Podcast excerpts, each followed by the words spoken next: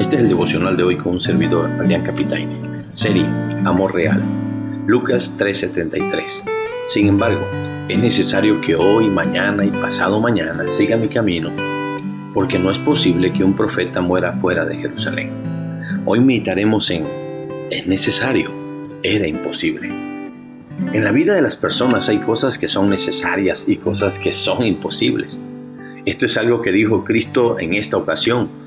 Analicemos el porqué de sus palabras. Primero, la razón de sus palabras. Lucas 13:31 dice, aquel mismo día llegaron unos fariseos diciéndole, sal y vete de aquí porque Herodes te quiere matar.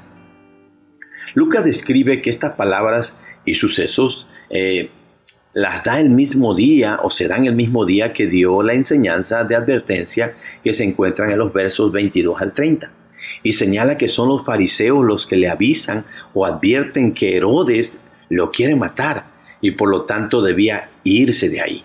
Sabiendo que los fariseos eran sus enemigos, lo más seguro es que el Señor se dio cuenta que sus verdaderas intenciones eran intimidarlo, detenerlo y desviarlo de su viaje a Jerusalén, y que dejara de dar sus enseñanzas. Segunda cosa, nada lo detendría.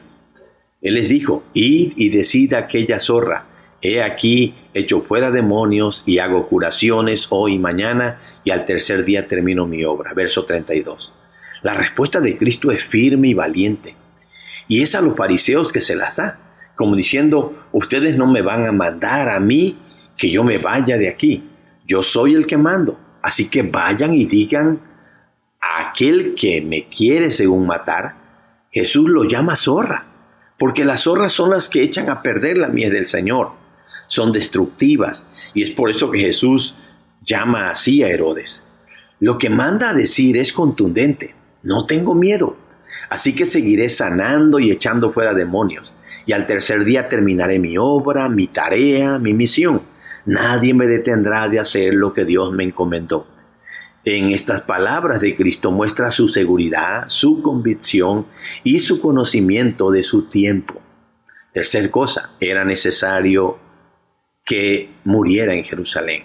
Dice el verso 33, sin embargo, es necesario que hoy, mañana y pasado mañana siga mi camino, porque no es posible que un profeta muera fuera de Jerusalén. Mire qué claro es el Señor.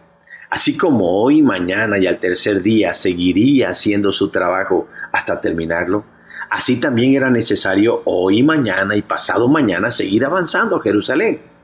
Pues ir allá era necesario, pues esa era su responsabilidad y su deber. Desde los 12 años Jesús había empezado a ir a las fiestas en Jerusalén. Y no sé si quizás en alguna ocasión no haya podido ir alguna pero a la que iba en esta ocasión era imposible que faltara. Pues en todas las fiestas de la Pascua cada familia sacrificaba un cordero para el perdón de sus pecados. Pero en esta fiesta el cordero sacrificado sería Jesús. Eso lo sabía muy bien Cristo, pues el bautista lo había señalado como el cordero de Dios que quita el pecado del mundo, Juan 1.29. Por eso es que Cristo dice, no lo podía matar Herodes el tetrarca, porque él gobernaba Galilea y Perea, pero él debía morir en Jerusalén, porque allá estaba el Sanedrín, el grupo de líderes religiosos que lo juzgaría como profeta y lo condenarían a muerte. Y también era en Jerusalén donde se sacrificaba el Cordero Pascual. Por eso era imposible que muriera en otro lugar. Esto nos muestra que Jesús no solo sabía el tiempo en que iba a morir, sino también dónde y cómo iba a morir. Veamos las lecciones prácticas. Hermanos, pidamos a Cristo nos dé de su sabiduría para discernir los mensajes y amenazas que llegan a nuestra vida. Pues hoy en día están de modas los mensajes y llamadas con el fin de intimidar y extorsionar para sacarnos dinero. Pidamos sabiduría a Cristo para discernir. Recordemos que el diablo es astuto y lo que quiere es que nos desviemos de nuestro camino y dejemos de hacer la obra de Dios. Pero no tengamos temor, pues no nos ha dado Dios espíritu de cobardía, sino de poder, de amor y de dominio propio, le dijo Pablo a Timoteo en 2 Timoteo 1.7. Quizás tú no has sido amenazado por enseñar y predicar la palabra, pero piensa en los misioneros y hermanos de la iglesia perseguida, pues ellos sí reciben amenaza. A ellos sí se les pide que se vayan del lugar donde están cumpliendo con la misión de Dios. Y la mayoría de las veces son amenazas de muerte. Así que nunca dejes de orar por ellos. Sobre todo ahora que está empezando el mes de Ramadán, que es cuando las persecuciones de musulmanes contra los cristianos se incrementan. Tengamos la seguridad, hermanos, y la convicción de Cristo. No dejemos que nada nos detenga de hacer la obra de Dios, sea predicar, ministrar enfermos o enfrentar al mismo demonio. Seamos firmes en seguir sirviendo hoy, mañana y mientras tengamos vida. No quieras imitar a Jesús en todo, hermano. No vaya a ser que le andes diciendo zorra a cualquier persona o a cualquier autoridad. Pues Cristo podría hacerlo, porque él sabía bien que Herodes lo que quería era destruir la viña del Señor. Pero nosotros tengamos cuidado con hacer un juicio así a la ligera.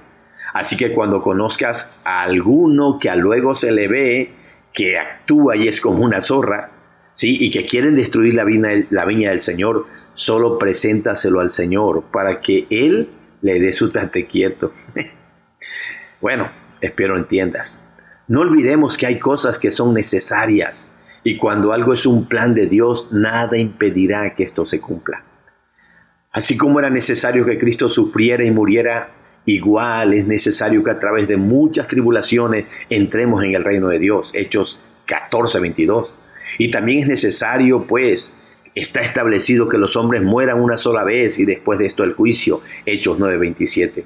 Y aunque cuando Cristo regrese no todos vamos a morir, pero sí seremos transformados en un abrir y cerrar de ojo, dice 1 Corintios 15, 51 y 52.